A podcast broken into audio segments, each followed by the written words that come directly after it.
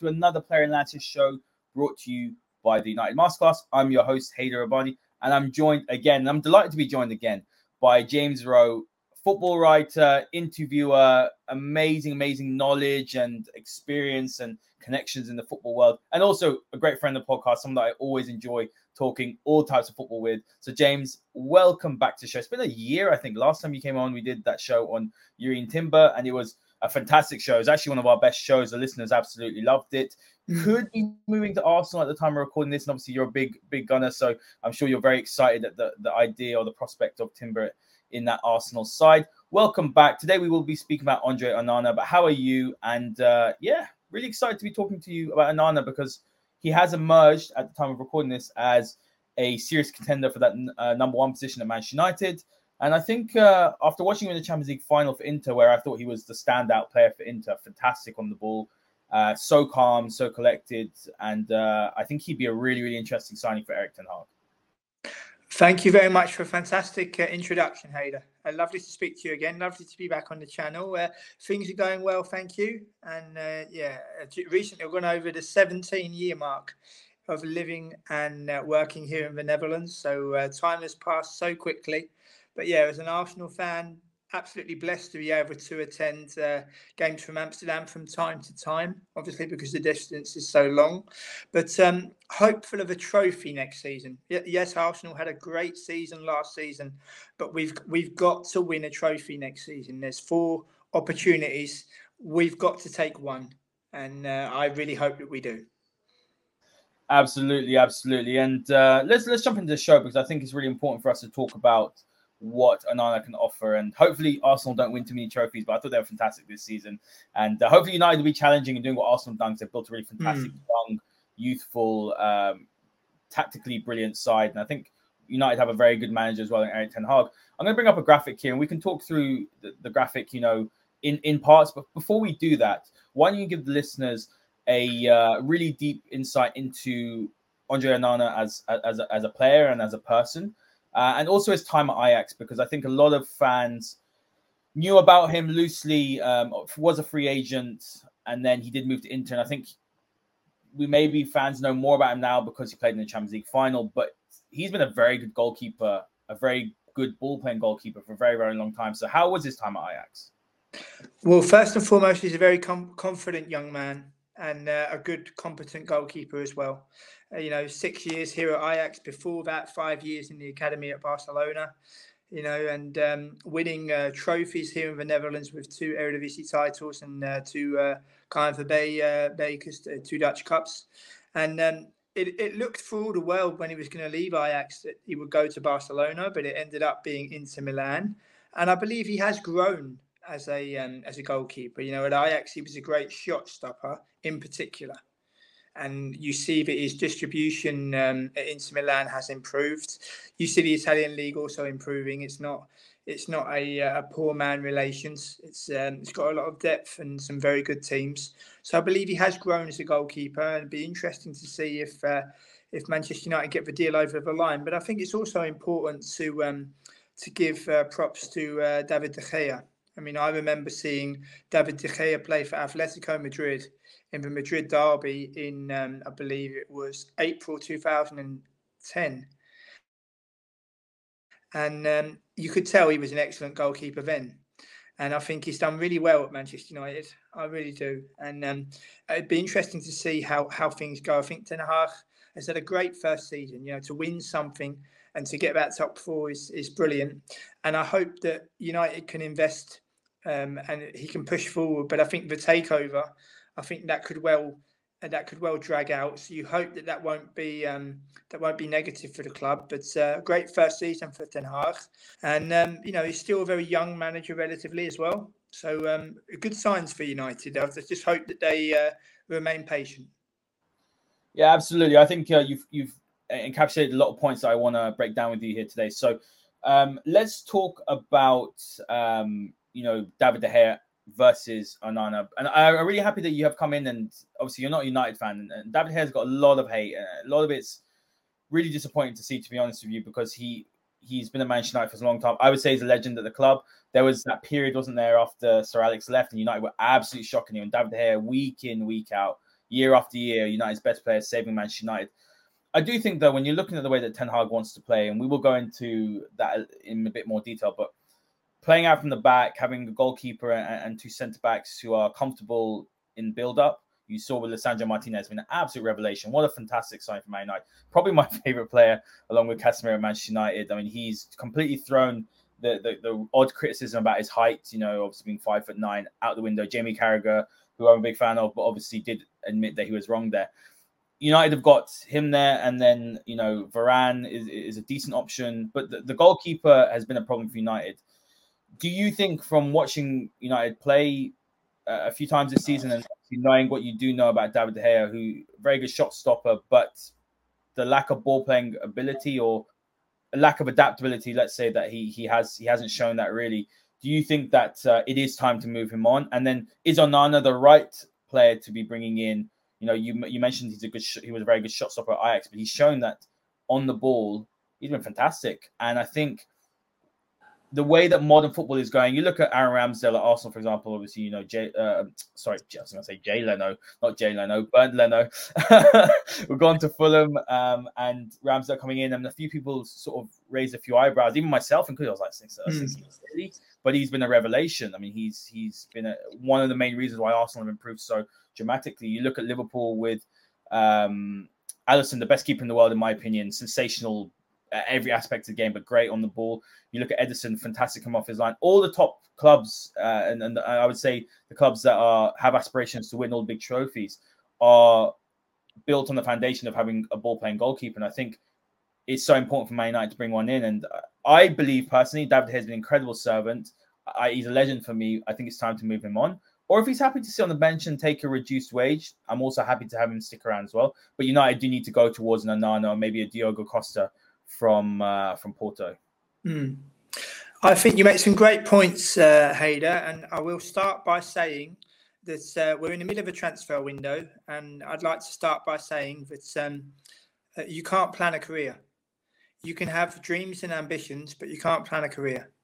And I think a lot of fans in the current day, I think they have short memories, and um, I really do. I mean, Manchester United in my lifetime, you know, Jim Leighton, Les Sealey, uh, Massimo Taibi, Fabian Barthez, Peter Schmeichel, you know, and uh, it comes and it goes in waves, as you like. But I, as you say, I think De Gea has been a great servant.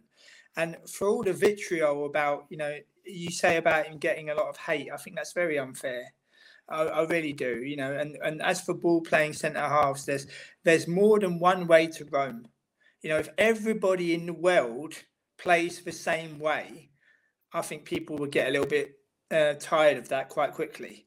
You know the um, the the famous saying of an, an, unstoppable force against an immovable object. What what's going to happen?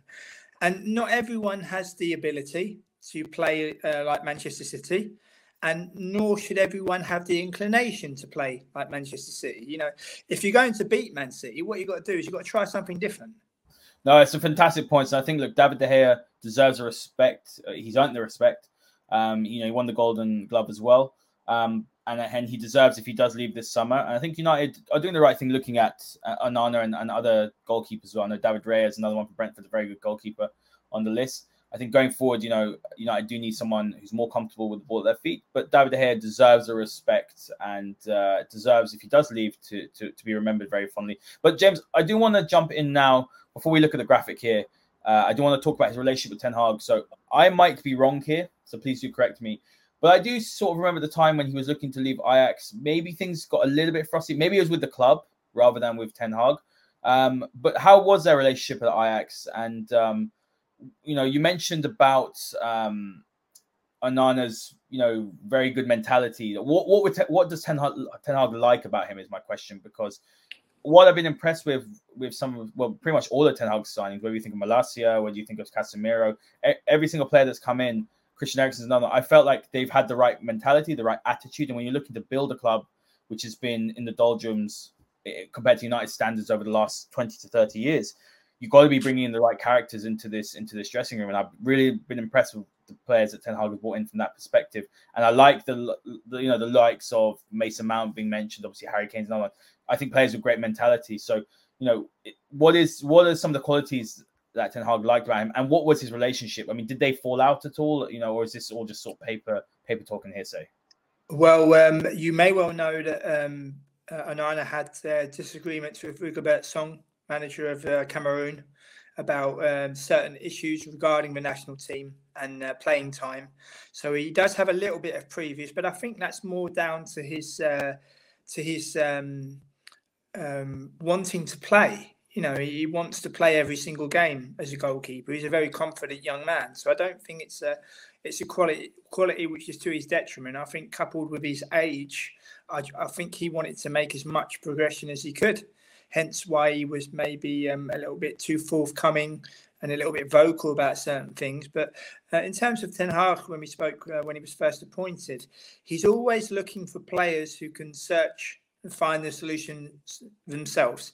And I think that's why he's looking for Onana because he's got good um, distribution, good shot stopper, and if he can help United relieve pressure in certain areas, I think that could help, and they do have a good um, a good relationship as well. Ten Hag is always quite loyal to his players, and I think that a first season in Manchester United, you know, the biggest club in England, it's it's not easy. You know, I mean, his salary at Ajax was, I believe, six hundred seventy-five thousand euros, and he his first salary at Manchester United was eleven point eight million euros. So that's got to do something to you you know people say about the money involved in the game whether you're a solicitor or whether you're a um, a, a, um, a bricklayer or whether you're a administration clerk if you go from that switch in salary that's that's going to do something with you. And i think he's been he's been helped by mitchell van der Gaag and he's been helped by steve McClaren especially as well with McClaren knowing the club as well. You know that's also really important. And um, I think he's he's surrounded himself with good people. So I think he's identifying good players, and if he can build on um, on this season by maybe trying to win another trophy, trying to cement Champions League again, maybe getting a little bit closer to Manchester City because you know people talking about successive trebles and t- timing is everything in football, and it fell for Manchester City this season, gone but it's not going to fall every single season. And uh, I, I, think it will be a lot closer next time round. I agree with that. And you mentioned earlier about the takeover and how I mean it's just completely dragging on. It's a fast. The whole the whole situation is a fast. I don't want to go into the details, uh, you know, or you know, or who do I prefer? Because I think it's just just, just pointless and it doesn't. It's not um, a constructive conversation. But you know that that is one of my fears when I'm looking at Ten Hag and the fantastic work he's done. You know, United played on they were deep into pretty much every single cup competition, um, and the way that he tried to manage the squad. And you look at the limitations in the squad as well, and there are a lot of limitations. He did a fantastic job. Really excited to see what he can do. I'm, I'm delighted he's he's the manager of Manchester United. Um, but you know, the takeover, if he's not back properly, it'd be such a shame. All the hard work and and the, the, the great foundations that's been built the first season could go out the window. But so you mentioned some of um, some of the strengths of Onana. But I want to look at the graphic here here on the screen from FBref. I want to pick out a few uh, shot stopping ones, and then we'll look at some of the the some of the other strengths and weaknesses. So you can hmm. see here this season for Onana, he's had a really really good season. Something that surprised me actually is his save percentage at 88 percentile in Europe. Mm. So he's up he's up there nearly with uh, some of the top top shot stoppers. That surprised me a lot because um, I think sometimes I can sense a mistake in him at times. Um, personally, when I've when I've seen him, obviously, you know, he's very uh, he's combative. I think you know, obviously, on the ball as well, there could be some mistakes, but take away all of those things, he's a really good goalkeeper doing what you're meant to do, stopping mm-hmm. goals. and a lot of fans are worried that if United bring in a uh, let's say let's say a ball playing goalkeeper, a keeper that's great with the ball at his feet, able to build up, uh, is comfortable playing short passes, long passes, knowing when to release it, when to you know long, knowing when to to play it short. But all of that aside, you still need your goalkeeper to stop goals. And being the 88th percentile, a 76.4% uh, save percentage is really, really good. So when you take away all the extra modern, I'm going to say in quotation marks, modern aspects or qualities of a goalkeeper, you still need your goalkeeper to save shots. So and clean sheets, 92nd percentile. Clean sheets is a team thing as well. I always say, you know, David De Gea got the golden boot, but uh, sorry, the golden glove, but uh, Lisandro Martinez and, and Varane and the back four also deserve their props there for Manchester United this season. You defend as a team. But Onana is a really good goalkeeper when you take away those other qualities that Ten Hag is looking for. Hmm. I, I, fully, I fully agree. And I think as well to step up to, from the Eredivisie to Serie A, it mustn't be easy. And there are some really good teams in Serie A. I mean, if you look at the top eight, you know, Fiorentina reached the European final, Roma, Atalanta, Inter Milan, AC Milan, Napoli, Juventus, Lazio. You know, it's, it's not easy, especially away from home. You know, Italy is kind of having a little bit of a renaissance excuse the pun, but uh, in terms of um, in terms of the, the, the league, and I always say that it's it's important to, to look at different leagues. You know, you can't you can't judge them all as if you know. When I hear people say about the French league, you know, being a farmers' league, you know, are people aware that the league uh, was reduced this um, this season ahead of next season, where instead of having twenty participants, there's only going to be eighteen. They also done away with their uh, French League Cup you know, and um, you, you, know, it's it's becoming a little bit of a closed shop in um, in France in particular. But it's always nice to um, to spread uh, the knowledge around, and uh, I think with the European journey that Inter are on, I mean, I still think that uh, Federico De Marcos, who had a great um, Champions League run, and people were saying, oh, they were on the good side of the draw, you know. Nana's done really well, and I've been saying it on so many occasions that there's not a pot of gold at the end of every transfer. You know, I mean, I've interviewed managers and players where a, a, transfer has broken their career and made their career. So you need that. You need that timing. You need things to to come together. You know, football is littered of of nearly stories of transfers and, and things like that. And um, you know, you just have to try to make the right decision for you as a player, and uh, make sure that the best situation is the best is the best one you're going into to the form, to perform to the best of your ability. Yeah, absolutely. You're, you're spot on. I think you make some good points as well regarding maybe perception of of other leagues, especially when Premier League fans I think do this a lot. Perception of these leagues, but you, you look at the Italian league or Serie A, for example, like you said, Fiorentina, Roma, and Inter all got to the finals of uh, Conference Europa and the Champions League. So. I think you know, considering all of that, and, and Inter were no, nowhere near the, the strongest side as well, even mm-hmm. in, even in even in Serie A. So uh, I think Onana was a big reason why they were able to do that. This graphic here, James, as well, it might be a little bit difficult uh, for you to see, so I will call a few things out. So big one that stands out to me here is passes attempted, you know, 90th percentile in Europe compared to other goalkeepers in top five leagues. That's nearly 36 passes a game per 90 minutes, which is which is really, really good. And it's it's it's a lot more than what David De Gea. David De Gea is on the lower end of the scale. Um, so that's the one I do really want to pick out with you. And I think something that's very, very interesting as well is uh, crosses stopped as well, 56 percentile, so 6.1%. United have had a few issues with David De Gea, besides being a, a world class shot stopper. And I think though this season he has made a few mistakes, and you know that, that's been frustrating. But commanding his area and, and commanding your area is still important in the Premier League. I don't think it's as important as people um, think it is. You know, back in I would say the early 2000s to the late 2000s, and obviously in the 90s and 80s, commanding your area is very very important. Um, I don't think you know you expect your keeper to consistently be jumping out and and catching these balls, but I think commanding um, outside of the area, I'm going to say. So, you know, being able to come off the line and sweep, allowing you to play a high line is really, mm. really important. And that's what I've liked from Onana is that not only is he comfortable shot stopping, not only is he comfortable playing out from the back or going long, he's comfortable coming off his line and playing that sweeper role. So when I'm looking at some of the underlying numbers as well, which back up what I what I think about him, I think the eye test has also been positive with Onana as well. I mean, is he when you compare him to someone like Diogo Costa, who's been linked to Manchester United, who is who I think probably got a higher ceiling, but that doesn't mean that you're necessarily going to achieve that talent, like you mentioned. There's no yeah. pot of gold the end of a transfer. So when no. you're looking at what Ten Hag is looking for, he knows Onana, he knows what he's about.